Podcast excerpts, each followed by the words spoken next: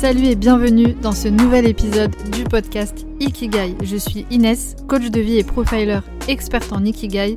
Et dans ce podcast, tu retrouveras chaque semaine mes conseils pour trouver ta voie et enfin devenir celle que tu veux être. Alors installe-toi bien confortablement et c'est parti.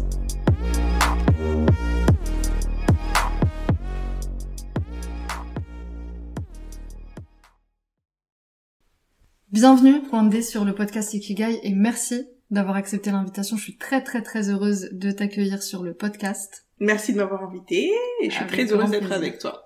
Comment est-ce que tu vas? Première question. Je vais bien. Ouais. Et je vais bien. Alors, question un petit peu plus générale que j'aime bien poser à mes invités et question existentielle, je le conçois. Est-ce que aujourd'hui tu es heureuse? Ok.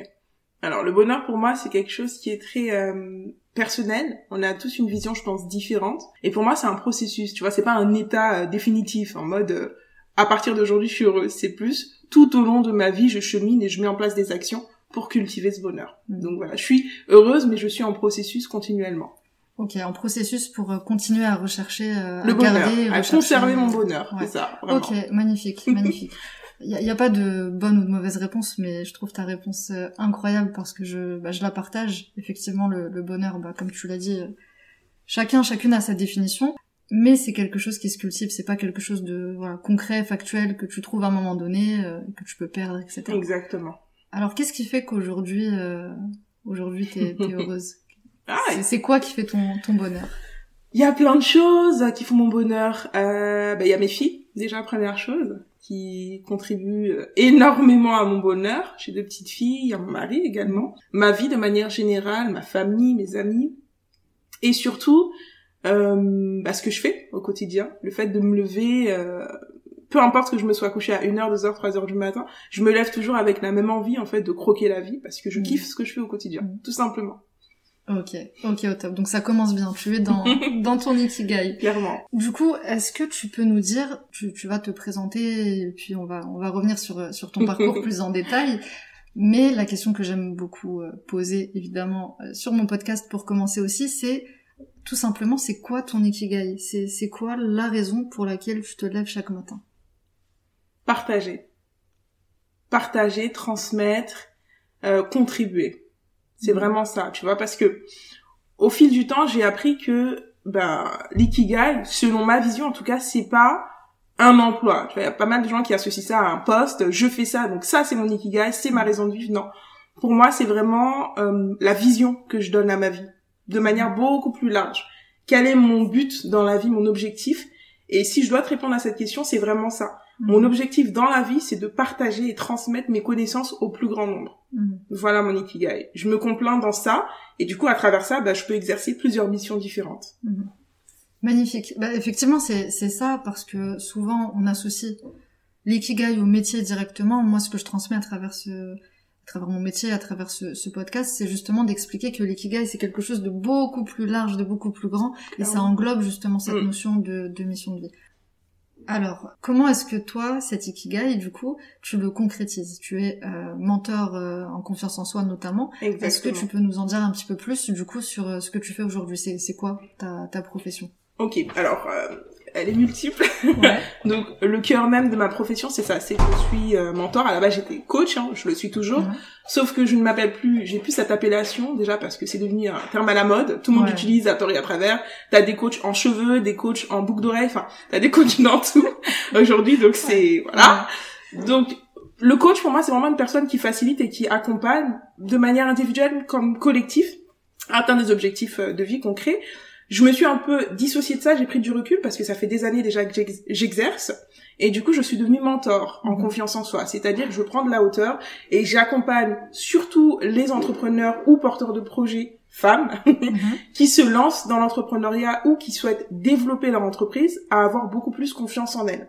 Confiance en ce qu'elles font, en leur capacité, en leur talent justement. Donc, j'utilise un petit peu, tu sais, ces notions de qu'est-ce que tu sais faire, quels sont tes dons, comment les découvrir, pour les mettre en œuvre et que ces personnes-là elles soient en mesure de se sentir bien dans leur vie, de se sentir confiante dans leur business et de se lancer, de mettre en place des actions, de s'affirmer.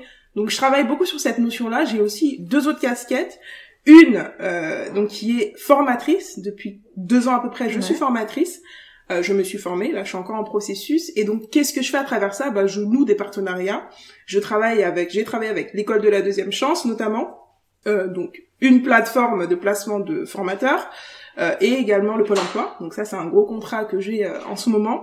Et du coup je suis prestataire de service. Donc j'interviens toutes les semaines, plusieurs fois en fonction de mes disponibilités auprès des demandeurs d'emploi sur la notion de préparation aux entretiens d'embauche. Donc je travaille beaucoup les soft skills, gestion du stress, prise de parole en public, etc. Donc, je travaille sur ces thématiques-là et également sur l'aspect entrepreneuriat, création d'entreprise. Donc, il y a plusieurs ateliers sur lesquels j'interviens. Ça vient compléter mon poste de mentorat et je suis également speaker, donc conférencière, sur des événements ponctuellement. J'ai pas mal de demandes, surtout vis-à-vis mes réseaux, à travers mes réseaux sociaux, donc parce que je suis créatrice de contenu en parallèle, et grâce à cela, du coup, j'ai des demandes régulièrement pour venir prendre la parole, parler un peu de mon parcours, de mon histoire, de ce qui fait aujourd'hui que j'en suis là, justement, du fait d'être une entrepreneur, je vais pas dire à succès, mais une entrepreneur qui va vers son succès, voilà. Si, tu peux le dire. Et effectivement, ça fait beaucoup de casquettes.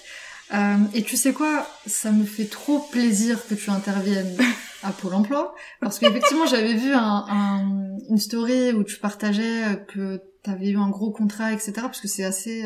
non, c'est pas récent, ça fait quand même il y a quelques mois. Ouais, ça fait quand même quelques mois, peut-être entre 6 et 8 mois. Ah ouais, déjà ? Ouais, ça passe vite, hein. Je suis choquée, parce que du coup, je me souviens avoir vu cette story, mais tu voulais pas spoiler, t'en parlais pas, et après j'ai pas vu du coup que c'était effectivement... Tu me suis bien, hein, je suis bien sûr, mais j'avais pas du coup suivi la suite. Et pourquoi je te dis je suis contente que tu interviennes chez Pôle emploi, parce que moi j'ai tendance à les critiquer, justement, par rapport à leurs accompagnements, obsolètes, si je peux dire ça comme ça. Il y a plein de choses qu'on peut leur reprocher. Il y a plein de choses qui vont pas, et notamment pour la reconversion professionnelle, etc. Moi je sais que j'ai pas du tout été accompagnée, d'où mon combat aujourd'hui, il y a plein de choses, et de savoir qu'une personne comme toi intervienne dans cette structure, ils ont clairement de la chance. Ils ont de la chance, ils le savent, donc je suis contente là-dessus. Ouais, donc, magnifique. Donc effectivement beaucoup de casquettes. Je vais revenir sur tout ça. Je voulais rebondir moi sur une chose que j'ai vue sur tes réseaux. Alors tu me dis si je me trompe, il me semble que ton mantra, si je peux dire ça comme ça, c'est « Tant que je suis vivante, tout est possible ». Je suis choquée. C'est ça. Hein. T'as vu l'enquêtrice que je suis ? Mais t'es une exploratrice, mais tu fais pas. Et c'est exactement ça. Le pire, c'est qu'il y a, pas plus tard qu'en début de semaine, là, j'animais un atelier au Pôle emploi. Et justement, je l'ai ressorti parce que je devais leur faire écrire leurs phrases, en fait, un peu leur mantra. Ouais. Et du coup, moi, pour leur donner un exemple, je leur ai sorti mon mantra et c'était exactement celui-ci. Ouais. Donc, t'es très forte, madame, c'est ça. Alors, pourquoi ce mantra ? Tu te doutes bien que je vais te poser la question. Comment est-ce que t'en es arrivée à te dire un jour, mon mantra, c'est « Tant que je suis vivante, tout est possible ». Ça vient d'où ? Plusieurs choses, beaucoup de choses. Alors, 2 choses significatives. Donc, il y a 3 ans à peu près, il y a plusieurs personnes que mon mari et moi on connaissait, avec lesquelles on avait grandi un peu, parce qu'on se fréquentait, on avait nos bandes de potes et tout respectifs. Et d'un coup, en un mois d'intervalle, il y a 2 membres de cette équipe qui sont décédés, qui sont morts subitement, plus jeunes que moi. Ils sont décédés à 27 et 26 ans, il me semble, respectivement. Ok, ah oui, c'est jeune. Très jeune, ouais. Accident de voiture, aléa de la vie. Et ça m'a fait un électrochoc énorme. Je me suis dit, mais waouh, tout ce que je suis en train de vouloir faire, concrétiser dans ma vie pro, dans ma vie perso, finalement, en fait, ça peut s'envoler comme ça, en un claquement de doigts, parce que la vie, elle est courte. Mais en même temps, si je fais pas les choses aujourd'hui, je sais pas si demain je serai en mesure de les faire, si je serai encore là. Donc là, j'ai commencé vraiment à avoir ce mantra-là qui s'est renforcé. Mais ce mantra-là, il existe depuis plus longtemps que ça. Il existe depuis, mon premier enfant. Ça remonte à 2016, le premier enfant que j'ai perdu, du coup. Okay. Et du coup, plein de choses se sont enchaînées à ce moment-là. Et c'est là que j'ai eu l'énorme déclic, en fait, de cette transition professionnelle. C'est à partir de là que je suis devenue d'ailleurs, que je me suis formée pour devenir coach, parce qu'il y a toute une histoire derrière. Et du coup, j'ai failli mourir, parce que j'ai eu un j'ai fait une grossesse extra-utérine. Okay. Du coup, j'étais à deux doigts, en fait, de faire une hémorragie interne. Et ce qui s'est passé, c'est que je le savais pas. Pour moi, j'étais enceinte normalement et j'ai eu un accident de voiture. Le truc vraiment, tu te dis, mais c'est un film, c'est un dessin animé. Un enchaînement. J'ai une voiture qui m'est rentrée dedans pendant que j'allais au travail. Donc, j'ai été obligée, juste par acquis de conscience, mes collègues m'ont dit, mais va à l'hôpital, au moins pour vérifier. Ok. Donc, je suis allée aux urgences et là, on m'a appris, en fait, après plusieurs étapes que je faisais une grossesse extra-utérine et qu'il fallait m'opérer en urgence, que je devais être contente parce que j'avais failli mourir. À quelques heures près, je serais plus sur Terre.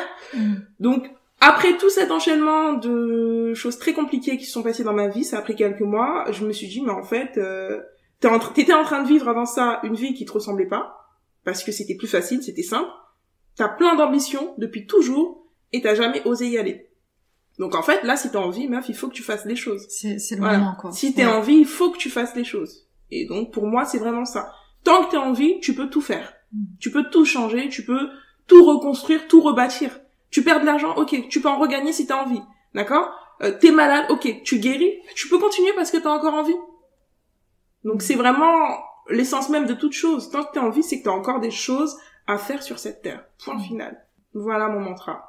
Magnifique, et tu l'as très très bien résumé, et tu l'incarnes incroyablement bien. Et d'où cette énergie qu'on voit sur les réseaux qui ressort. On voit en fait dans ton regard, je pense.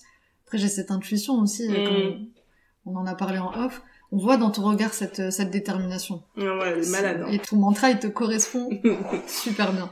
Mais du coup, moi, ma question par rapport justement à toutes ces épreuves, etc., c'est comment est-ce que toi, tu l'as vécu au tout départ? C'est-à-dire, parce qu'aujourd'hui, tu t'accompagnes justement les femmes, notamment à avoir confiance en elles, tu fais plein de choses, on l'a vu, mais ça, c'est vraiment le cœur de tout. Est-ce que toi-même, à un moment donné, tu as manqué de confiance en toi? Et c'est ce qui a fait que aujourd'hui c'est important pour toi. Ah, t'es très bonne.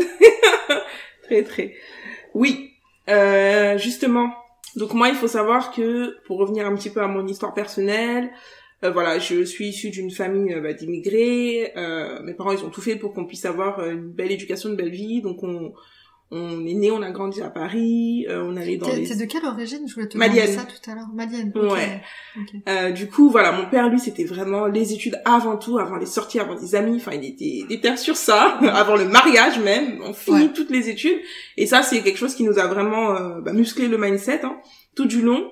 Et du coup, la vision de la réussite de mes parents aussi, dont j'ai hérité, à travers des croyances héritées qu'on connaît, c'est pour réussir, il faut que tu sois dans un bureau, il faut que tu aies un CDI, il faut que tu aies une situation stable, etc. Ouais, le classique, quoi. Le classico-classique. Ouais. Mais pour eux, c'est quelque chose de déjà grandiose et on a envie de leur faire plaisir quand on est plus jeune.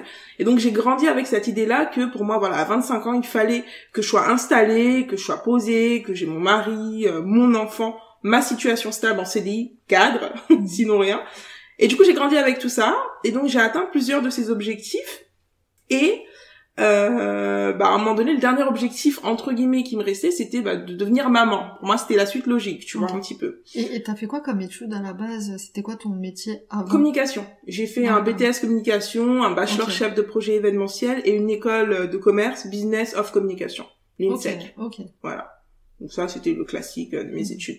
Et du coup, mon objectif, c'était de fonder une famille, puisque j'étais cadre, on gagnait bien nos vies, on avait un appartement sympa, et ça a été compliqué. Donc la maternité, ça a été compliqué. C'est la première fois où je me suis confrontée à « T'arrives pas à atteindre ton objectif, là. Qu'est-ce qui se passe ?»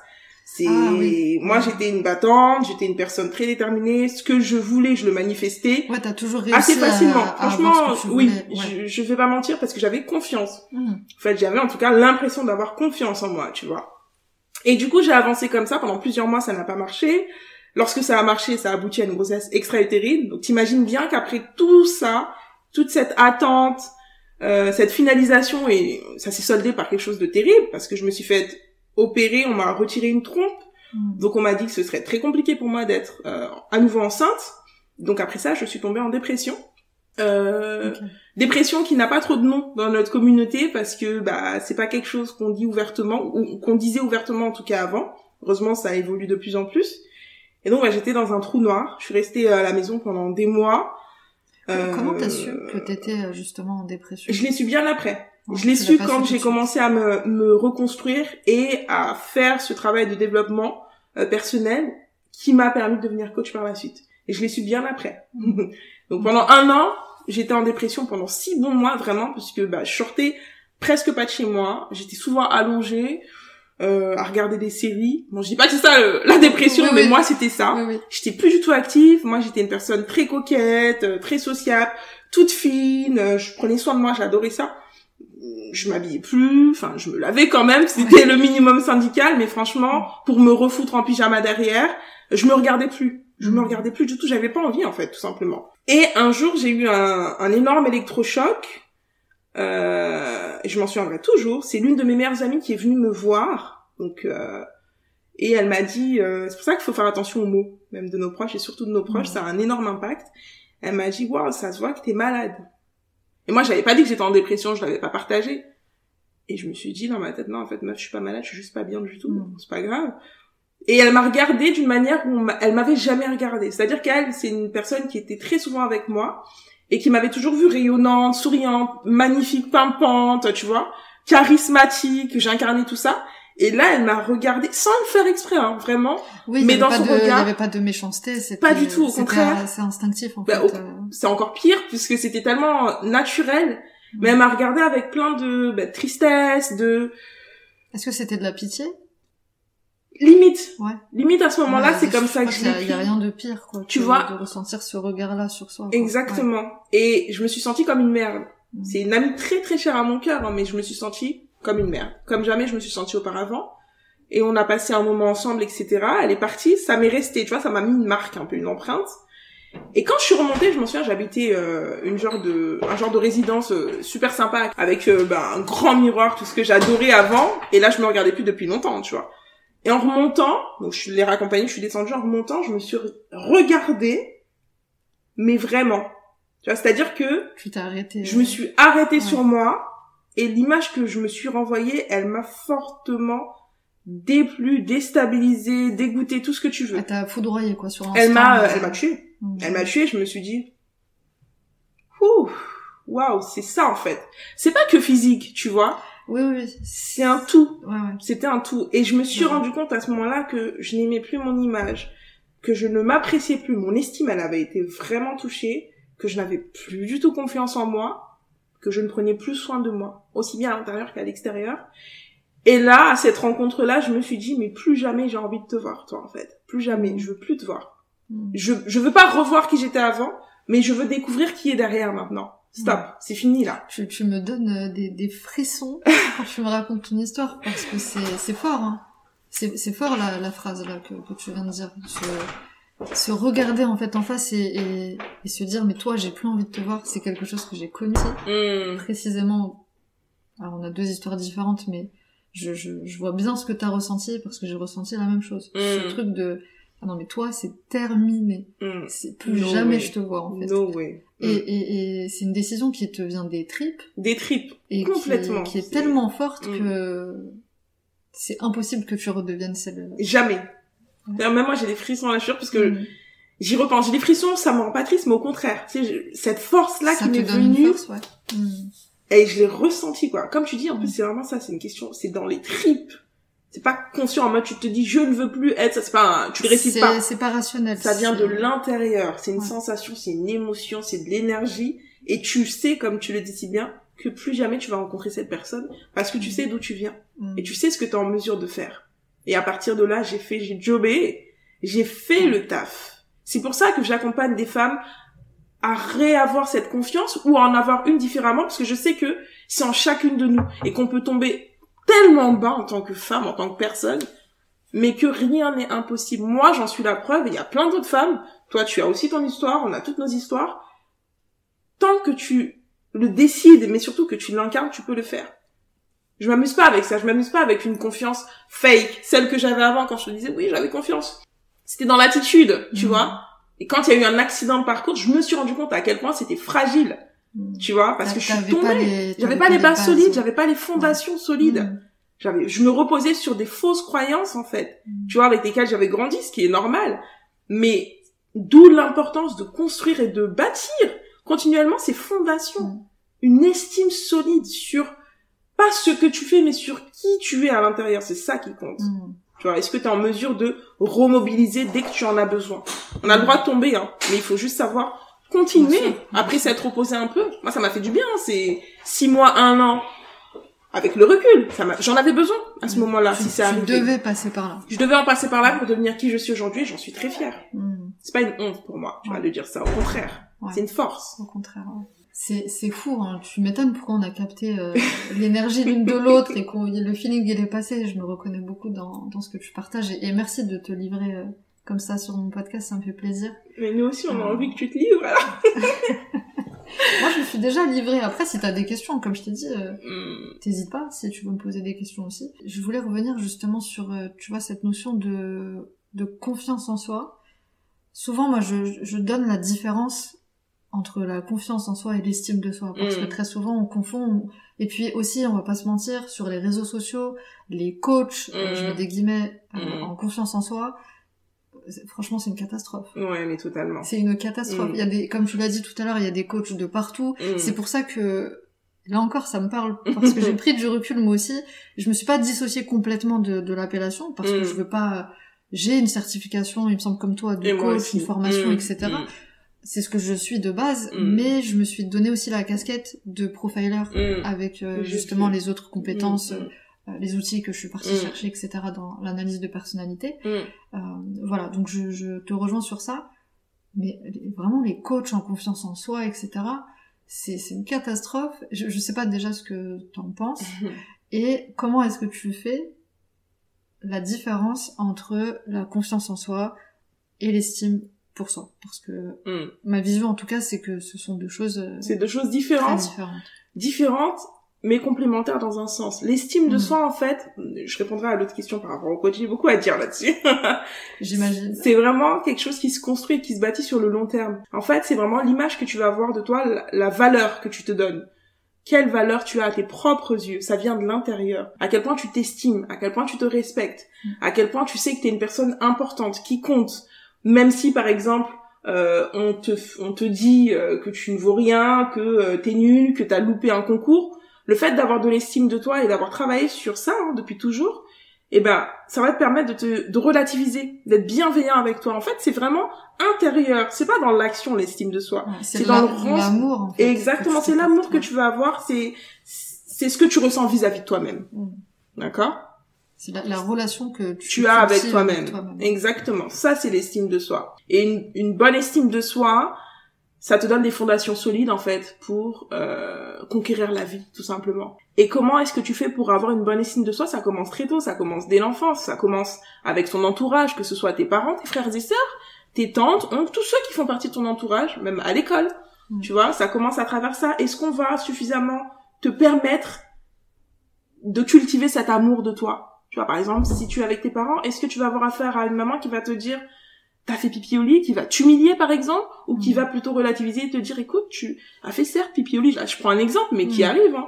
Ce n'est pas grave, elle va te l'expliquer, elle va te faire comprendre que tu es une personne qu'on peut aimer malgré tout, peu importe, inconditionnellement. C'est vraiment cet amour inconditionnel que ton entourage, ton environnement et ton enfant va te permettre de cultiver vis-à-vis de toi et qui, au fur et à mesure, tu vas le développer naturellement.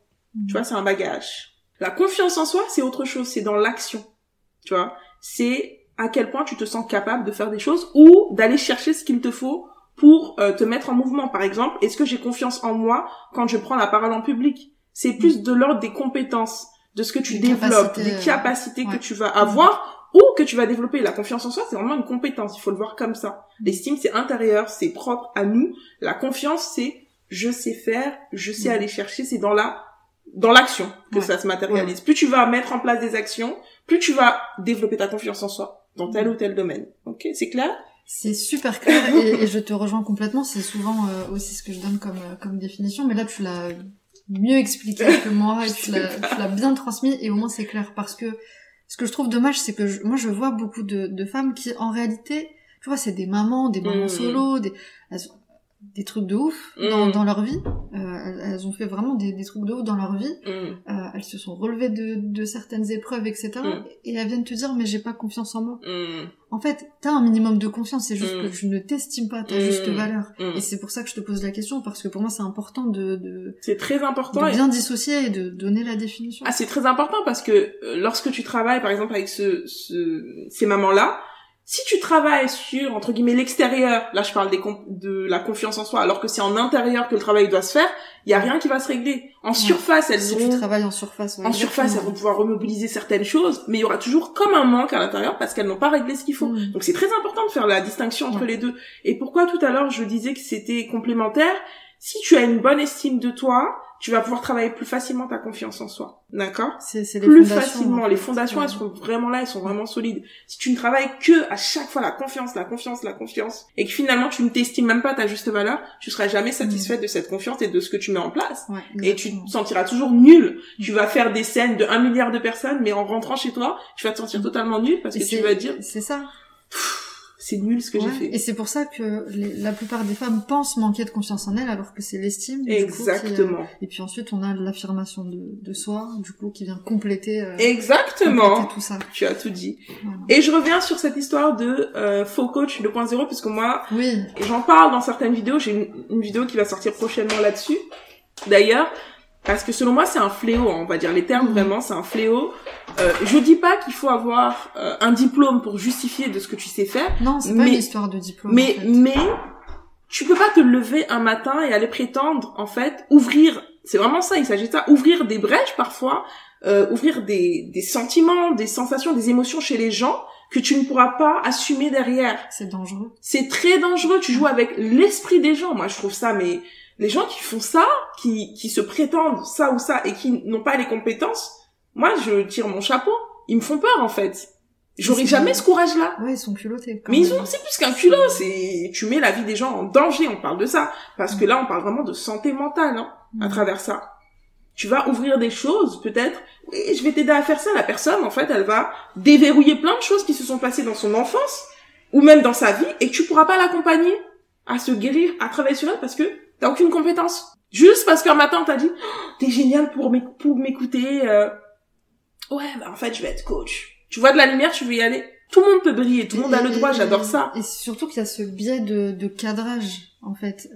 C'est un biais cognitif, je sais pas si tu le connais, qui consiste à dire, en fait, que tu vas choisir quelque chose... Non pas parce que cette chose-là, elle te correspond, elle va te rendre heureuse, etc. Mais c'est parce que cette chose, aux yeux de la société, aux yeux du monde, c'est quelque chose de valorisant. Tu vois, comme donc choisir, par exemple, je prends tout le temps cet exemple, le métier d'avocat ou de médecin, etc. C'est valorisant aux yeux de la société. Donc tu vas choisir ça parce que t'es dans ce biais de cadrage.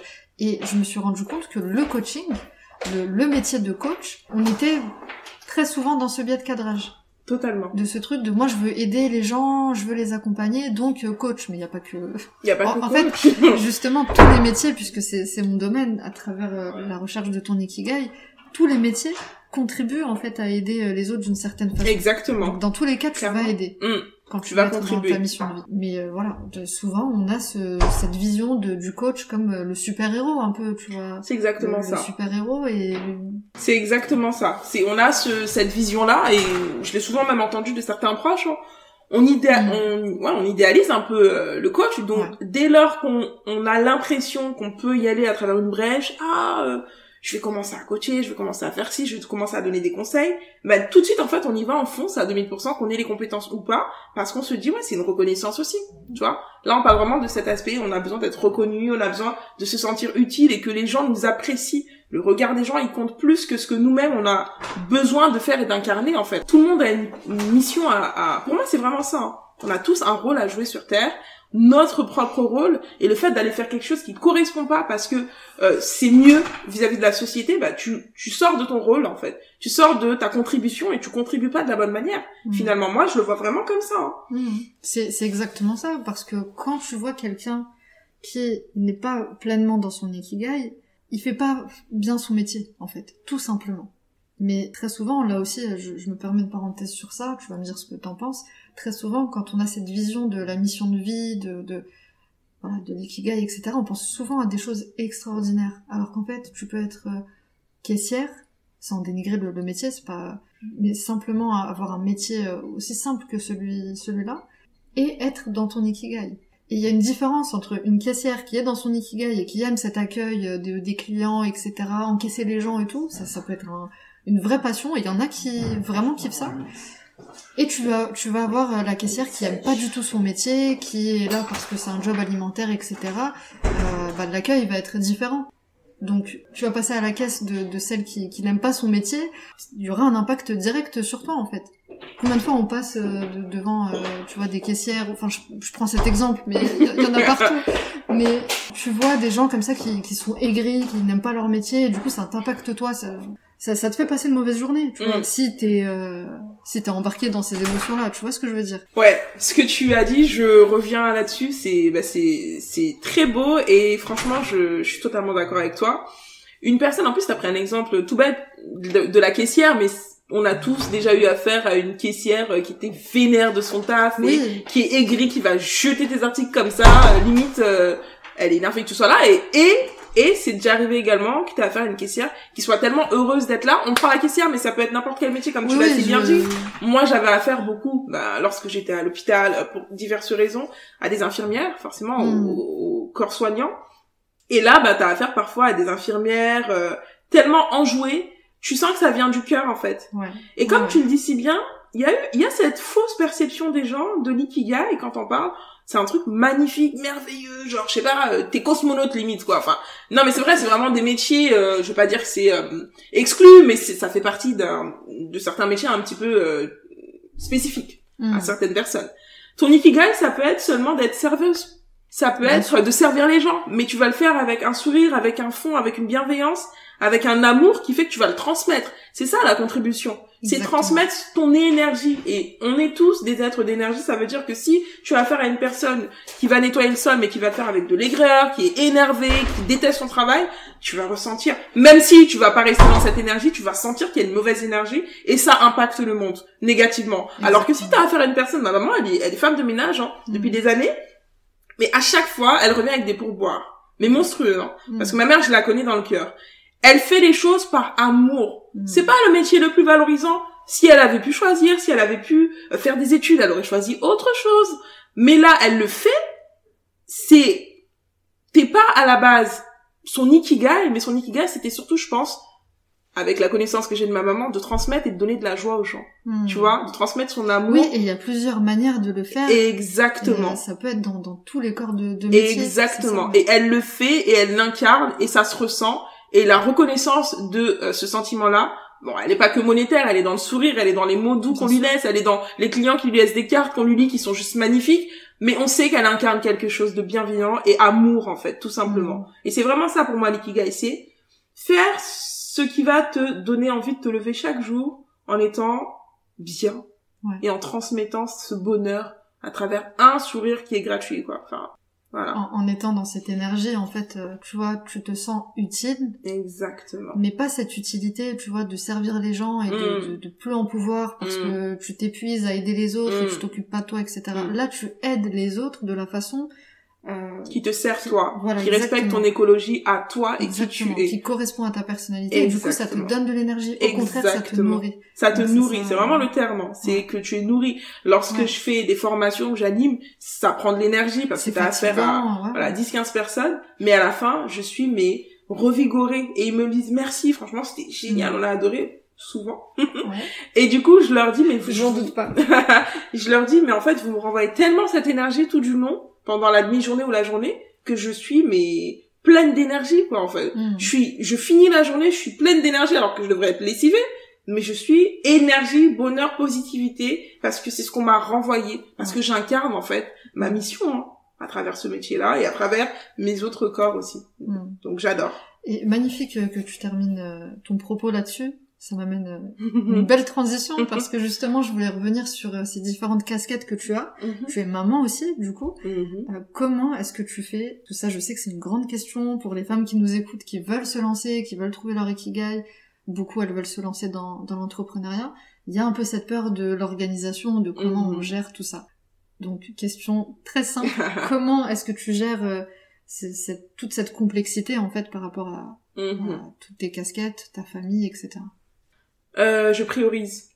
Prioriser, c'est faire des choix. Moi, je suis pas de la team des to-do à rallonge, les agendas hyper organisés, au millimètre près, parce que je suis une personne, dans mes valeurs, l'une des principales, c'est la liberté. Donc déjà, je peux pas être dans ce schéma-là. J'ai essayé, avant de dire que je pouvais pas. J'ai essayé d'avoir un agenda très carré, avec 1 mois de visibilité, 2 mois, 3 mois. Ça tient quelque temps. Après, j'ai pas assez de flexibilité, j'étouffe.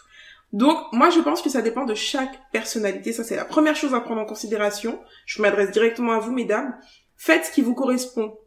D'accord? Allez chercher de l'information. Faites des recherches. Regardez ce qu'il existe en termes d'organisation. Et prenez quelque chose qui vous correspond, qui va servir votre style de vie et non l'inverse. On ne devient pas esclave, de son emploi du temps. En tout cas, quand on est entrepreneur, moi, mon objectif en étant entrepreneur, c'était d'avoir cette liberté, cette flexibilité. Maintenant, concrètement, comment je m'organise? J'ai la chance d'être avec mon mari, qui est également entrepreneur depuis bien longtemps. Donc déjà, en termes de timing, on a une grosse latitude. Ok? C'est-à-dire que ce qui se passe, c'est que les matins, moi, je ne dépose pratiquement jamais les filles à l'école. Parce que si j'ai des missions ou même des calls, ça me fait être dans le speed. J'aime pas être dans le speed. Ouais. Et donc, mon mari dépose les enfants à l'école le matin. Ensuite, une journée type, comment ça se passe? Je vais avoir certains jours où j'ai des missions de consulting. Mon planning, je l'ouvre à la semaine. Là, je te parle de mon poste de formatrice. J'ai la possibilité, si j'ai envie de travailler lundi et mardi et de faire des formations, je laisse ouvert ma plage du lundi et du mardi et je ferme toutes les autres. Ça, c'est la chance que j'ai. Je ferme les plages où je suis pas disponible pour le poste de formatrice. Première chose. Deuxième chose, pour le poste de mentor, du coup, donc ce que je fais pour mon compte, j'ai très peu de sessions de mentorat, c'est un choix, parce que je me concentre pour le moment à développer mon entreprise et mes formations en ligne. D'accord? Mon business en ligne. Okay. Donc, ce que je me permets, c'est d'avoir 2 sessions de mentorat par semaine. Tu vois? Donc, déjà, je suis très light à ce niveau-là. C'est vraiment des sessions premium. Enfin, voilà. Faut y aller pour avoir une session avec moi sans vouloir en faire des caisses. Mais je prends des choses qui me font vibrer, des projets, des accompagnements qui me font kiffer. Donc, je peux avoir, par exemple, 2 sessions, l'une après l'autre. OK? Et donc, pour le reste de mon temps, s'il me reste 3 journées, je vais en avoir 2 consacrées à ma formation personnelle. Je me forme en continu. D'accord? Donc, je suis des modules en ligne, etc. Et 1 journée sur la partie administrative. Ok, administrative, de ma famille, administrative, de mon business. Okay. J'essaie de tout. Ouais. En fait, je fais beaucoup de batching. Moi, ça, c'est le truc qui m'aide le plus de manière générale et j'aime beaucoup ça. Je fais du batching et je le fais avec 2 semaines de visibilité. Voilà. Ok. Et les réseaux sociaux, à quel moment tu les gères? Parce que tu es très active aussi sur les réseaux Insta, TikTok aussi récemment. Je mettrai un tout dans la description de cet épisode. Ouais. Pour pouvoir te retrouver directement. Comment tu gères les réseaux en fonction des mois, on va dire, je vais avoir plus ou moins de gestion de réseau. Je me dis pas, j'ai 4 heures de réseau par semaine ou 5 heures, non. Je me dis, tous les jours, j'ai un créneau, je m'octroie, allez, on va dire, 2 heures au minimum, entre 2 heures et 3 heures en gestion de contenu, gestion de réseau. Ces 2 heures ou 3 heures, c'est tout le temps du batching. C'est tout le temps du batching, de contenu, de vidéos. Là, tu vois, par exemple, j'étais en train de t'attendre. Moi, je vais très vite maintenant en création de contenu. Ce qu'il faut savoir aussi sur moi, c'est que je suis une personne très, très efficiente. Très. Ça se voit. Je sais pas si ça se voit, mais là, tout ce que je fais, en fait, t'as l'impression, souvent on me dit, putain, mais t'as tellement d'énergie, je fais trop de choses. Ouais, mais en fait, il me faut très peu de temps. J'ai la chance, c'est Dieu qui m'a doté de ça et j'en profite. J'ai la chance, par exemple, une journée de 6 heures, je peux te la condenser en 1 heure. La création de contenu que je vais faire en 1 heure, elle va pouvoir me tenir 1 mois. Allez. Tout à l'heure, avant que t'arrives, j'ai fait 10 vidéos. 10 micro-vidéos que je vais poster sur TikTok. Oui. Ouais, t'es une machine. Je sais pas si je suis une machine. Je les ai faites parce que j'étais inspirée. Tu vois, je suis très intuitive. Et donc, je fonctionne comme ça. C'est pour ça que des fois, je vais avoir des vagues d'énergie, mais fulgurantes, et je vais pouvoir te créer tout mon contenu d'1 mois, que ce soit des posts, des captions, des vidéos, des illustrations, en quelques heures, en fait. Mmh. Ok, donc on a le secret.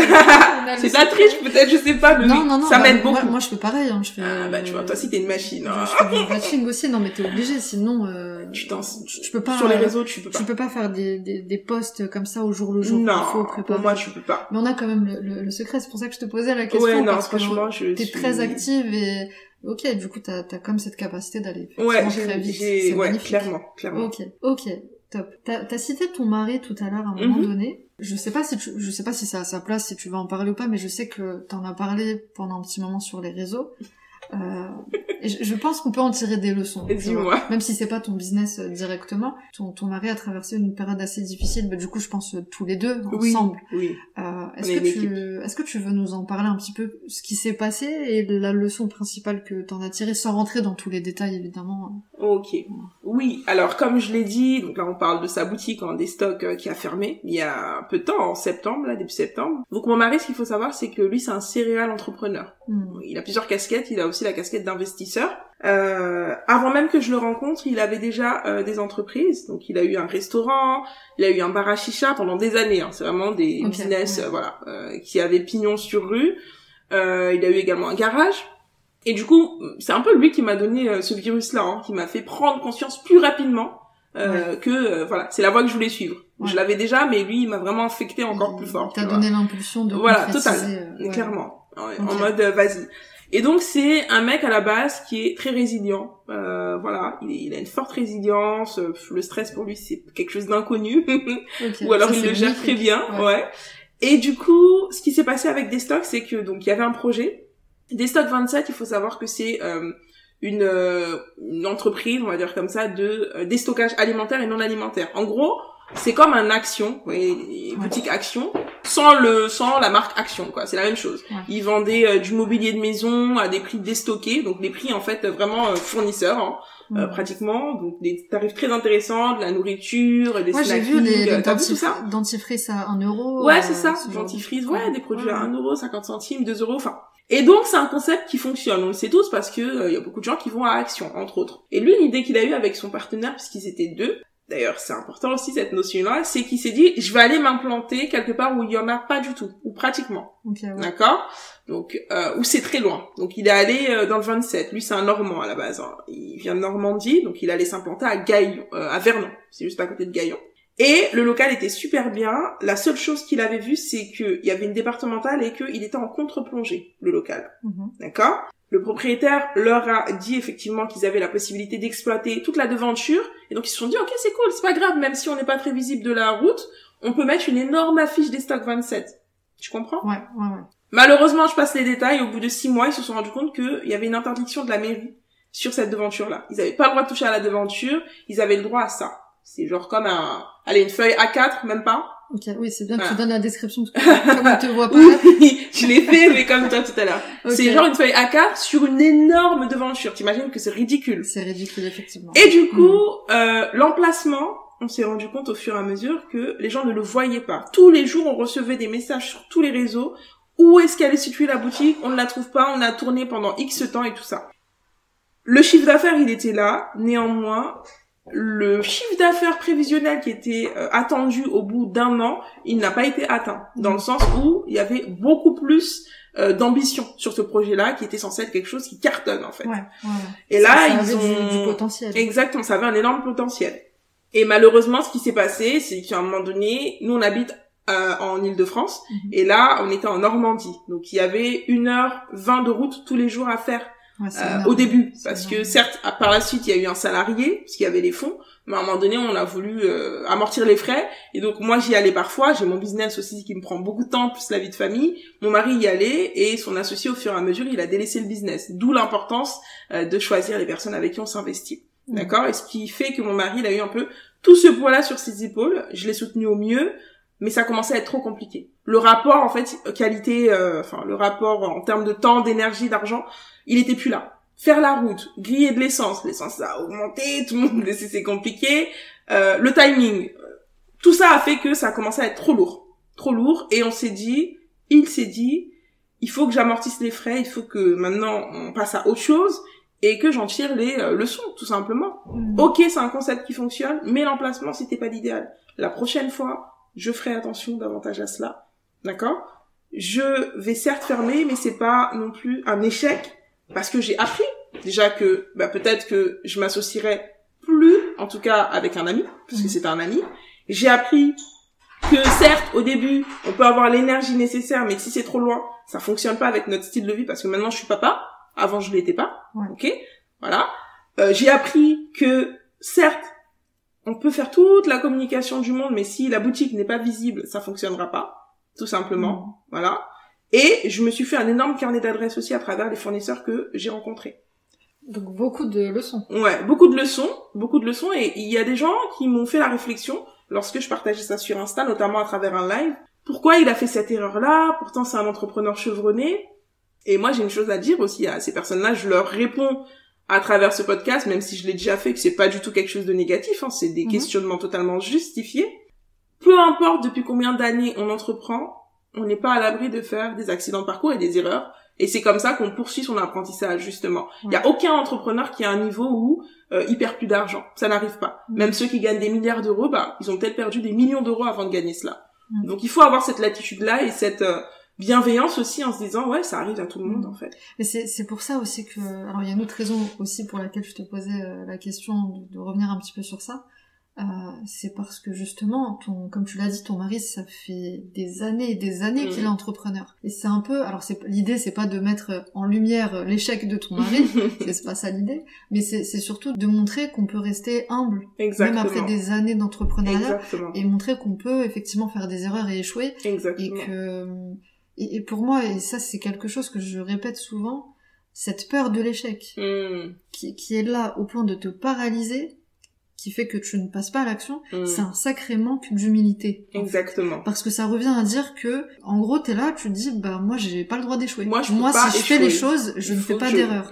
Et c'est, non, en fait, qui tu es pour pas échouer, c'est pas possible. Clairement. Donc cet exemple est magnifique, et je t'avais demandé une leçon, il y en a 4. Donc c'est magnifique. Mais il y a aussi l'aspect, t'avais parlé du soutien, du manque de soutien, parfois de l'entourage, etc. Ça c'est un sujet aussi que j'ai pas mal abordé dans ce podcast. J'ai fait un épisode complet aussi là-dessus. Je me souviens pas du numéro, mais pour les femmes là qui nous écoutent, allez regarder si ça vous intéresse, j'ai fait un épisode complet là-dessus, mais globalement ce que j'expliquais dans cet épisode, c'est que souvent on veut le soutien de notre entourage, mais quand on se lance, je parle, mais la plupart du temps on veut leur validation, Exactement. Leur approbation, c'est vrai, hein, alors qu'en fait c'est pas la même chose, tu vois.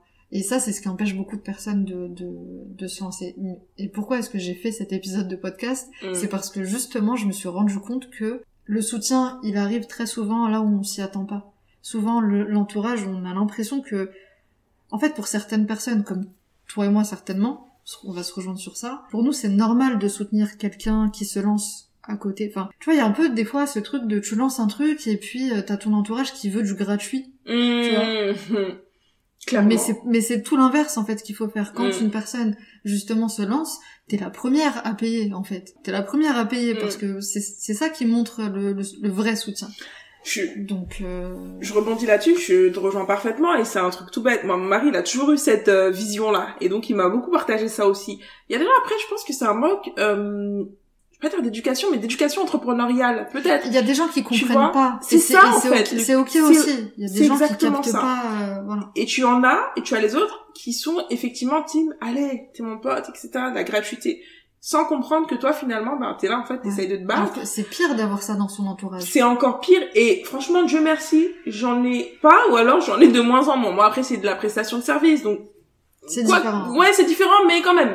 Ce qui pourrait s'apparenter à ça, c'est les problématiques qu'on te soumet régulièrement, en attendant ta validation. Pareil. C'est différent, c'est pareil, c'est même pire. C'est encore pire, parce que c'est ton temps. Un produit, c'est physique, soit tu le donnes gratuitement, soit tu le donnes pas. Tu t'en rends pas compte, nous, c'est implicite, c'est encore pire, genre, on peut se voir demain prendre un café, t'es là pendant 3 heures et tout, et en fait, tu taffes, quoi. Tu vois, c'est encore pire, je suis d'accord avec toi, faut faire attention à ça. Ouais. Mais je rebondis là-dessus, quand tu disais, toi et moi on se rejoint là-dessus, je vais donner un exemple tout bête et concret, qui est mignon et qui a tout son sens. Ma meilleure amie, elle est lancée depuis longtemps déjà, elle a sa marque de bijoux. Là, elle fait un événement prochainement, donc moi je vais intervenir durant cet événement, sur différentes choses normales. elle veut aussi me mettre en lumière à travers ce que je fais, c'est magnifique. Et en fait, de manière très naturelle, je me suis dit, bah, je vais être la première à prendre mon billet pour participer à son événement. Mmh. Tu vois, je l'ai fait, je lui ai pas dit en fait, elle m'a donné le lien parce que moi je devais vérifier, je suis un peu sa testeuse quoi, de tout, ouais. Ce qui est normal, elle m'envoie, ouais. Je teste le process, est-ce que les mails on les reçoit, tatata, et dans le process, ok bon, je vais plus loin, je prends ma place. Elle m'a dit, mais bon, elle m'a insulté de tous les noms et tout, ouais. Mais elle était tellement heureuse, ça fait du bien au moral. Et puis c'est un acte de ta part qui est complètement naturel et... Je me suis pas posé de questions. C'est vraiment ça, c'est logique, wow. Tu vois. Et ça, en fait, pourquoi j'en parle, c'est parce que, bah, pour donner aussi un exemple, j'ai une personne de mon entourage que je vais pas citer parce qu'elle veut pas forcément, mais elle s'est lancée sur les réseaux, dans son projet, etc. Et là, elle m'a dit, mais c'est un truc de ouf, les réseaux et tout, les likes, des gens de mon entourage et tout, ils sont même pas capables de mettre un like, alors qu'ils regardent mes stories, et je comprends pas, c'est pas normal. Tu lui as dit. Ça me fait rire parce qu'on sait. En fait, c'est ça. Nous, on en rigole aujourd'hui parce qu'on a l'habitude. Mais je l'ai regardé, j'ai rigolé. Mais c'est quelqu'un de très proche. Hein, donc je me suis permise avec beaucoup de bienveillance. Et je lui ai dit, mais tu t'attends à quoi? C'est normal. Elle m'a dit non. Elle m'a dit, moi, quand quelqu'un de mon entourage se lance et tout, et je lui ai fait remarquer que elle-même, quand moi je me suis lancée, au départ, elle avait pas forcément... Tu vois, c'était pas naturel pour elle. Parce que c'était pas naturel, parce qu'elle comprenait pas forcément ce que je faisais, etc. Parce non, mais elle comprenait pas l'intérêt, la valeur, le fait que c'est tout bête. Mais si 10 personnes, tes frères et sœurs, ton entourage, like un post, le partage, bah, ça te fait 10 fois plus de chances que d'autres les voient, en fait. Exactement. Et ça, ils comprennent pas ou on comprend pas au tout début. C'est pour ça que faut absolument, c'est pour ça que j'en parle avec toi, pour les femmes qui nous écoutent, qui veulent se lancer, faut s'en détacher. Totalement. Parce que le soutien, tu l'as à des endroits, mais improbables. Tu t'y attends pas. C'est ça, clairement. Et c'est encore plus beau. Du coup, parce que t'es pas là dans l'attente. Tu vois, cette énergie d'attente qui te stresse, qui te met la boule au ventre, t'es là, t'attends, tu regardes. Non. Tu n'attends pas, tu fais ce que t'as à faire, tu fais en étant en phase avec toi. D'accord? Toujours droit dans tes baskets. Et ce qui doit arriver, arrivera, et tu le prendras d'une manière encore plus belle. Parce que bah tu t'y attends pas quoi. Ouais, exactement. Ça fait presque une heure qu'on parle. Non, c'est une blague. Sérieux ou pas? Je suis choquée. Ouais, c'est passé super vite. Donc j'ai quand même deux petites dernières questions avant de te libérer pour revenir un petit peu à ton Ikigai. Quel est toi le message principal si t'avais Voilà, on te dit c'est le dernier jour là sur Terre. T'as un message à transmettre à toutes ces femmes. Ce serait quoi? C'est quoi le message que tu transmets? Laisse-moi 2 secondes. Ouais, on passe du tout au tout. L'énergie sans transition. Ok, ouais. Elle est très dure avec moi. Mon message, ce serait tout ce que vous êtes en mesure de penser dans votre tête, ce à quoi vous êtes en mesure de réfléchir, ce qui vous vient instantanément. Vous êtes là en train de faire des rêves, vous imaginez un peu la vie de vos rêves, vous l'idéalisez, le conjoint de vos rêves.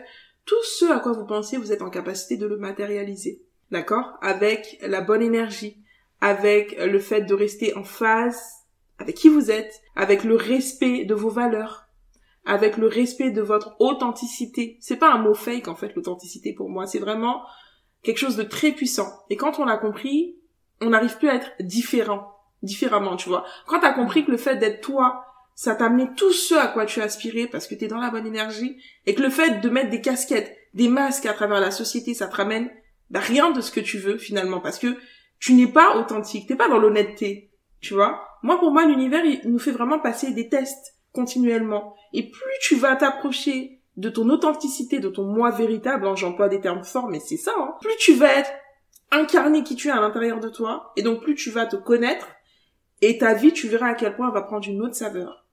Tous les jours, tu vas avoir un bonheur inestimable de te lever, d'aller faire ce que tu dois faire. On est vraiment dans l'être, en fait. Tu es qui tu dois être, tu es à ta juste place, tu fais ce que tu dois faire, et tu incarnes cela parfaitement. Donc moi, mon message, il est vraiment là. Arrêtez de porter tous ces masques que la société, elle vous a contrainte à avoir durant toute votre vie. C'est fini. On est dans un nouveau monde, en fait. Et ce monde-là, il vous appartient. Il faut le croquer. Parce que une fois que c'est fini, c'est fini. Il n'y a plus de moyen de revenir en arrière et de se dire, ça y est, je vais essayer autre chose. Non, en fait, c'est terminé. Tu vois, là, j'incarne vraiment le message que tu m'as passé. Une fois que t'es mort, une fois que ton pied, il a quitté le sol, une fois que t'es dans ta tombe, c'est fini. Donc, essayez des choses maintenant. trompez-vous maintenant, apprenez maintenant. Et c'est par la suite que vous pourrez incarner encore plus qui vous êtes véritablement et croquer la vie de la bonne manière. Parce que là, vous êtes en train de perdre du temps. Si ça se trouve dans quelque chose qui vous correspond pas. Et peut-être que dans un mois, ce sera trop tard pour vous. Donc c'est le moment, en fait. Voilà. Parce que tant que vous êtes vivante, tout est possible. Je crois que ça va être le titre de mon podcast. Ah, mon Dieu. Je pense que je vais mettre ça en titre. Très stylé, ton mantra. Et tu sais, j'allais te poser une dernière question sur ce que tu dirais aux femmes qui veulent trouver leur Ikigai, mais je crois que t'as répondu, en fait. T'as répondu et on va terminer sur ça parce que c'était incroyable. Merci beaucoup, Andy. Merci d'avoir accepté l'invitation. J'ai beaucoup aimé échanger avec toi. Mm. Et je pense que les filles ont bien kiffé aussi. En tout cas, n'hésitez pas à me dire en commentaire, sur Insta. Je mettrai tous les liens où on peut te retrouver sur Instagram, TikTok, etc. Mm. N'hésitez pas à mettre les 5 petites étoiles si vous avez aimé cet épisode sur le podcast Ikigai pour donner un maximum de force et soutenir le podcast. Et nous faire des petits retours en DM sur Instagram. J'imagine que t'es assez assez réactive. Je suis réactive, y a pas de souci. Super. Clairement. Merci. Merci à toi, merci à vous pour l'écoute et merci pour les énergies.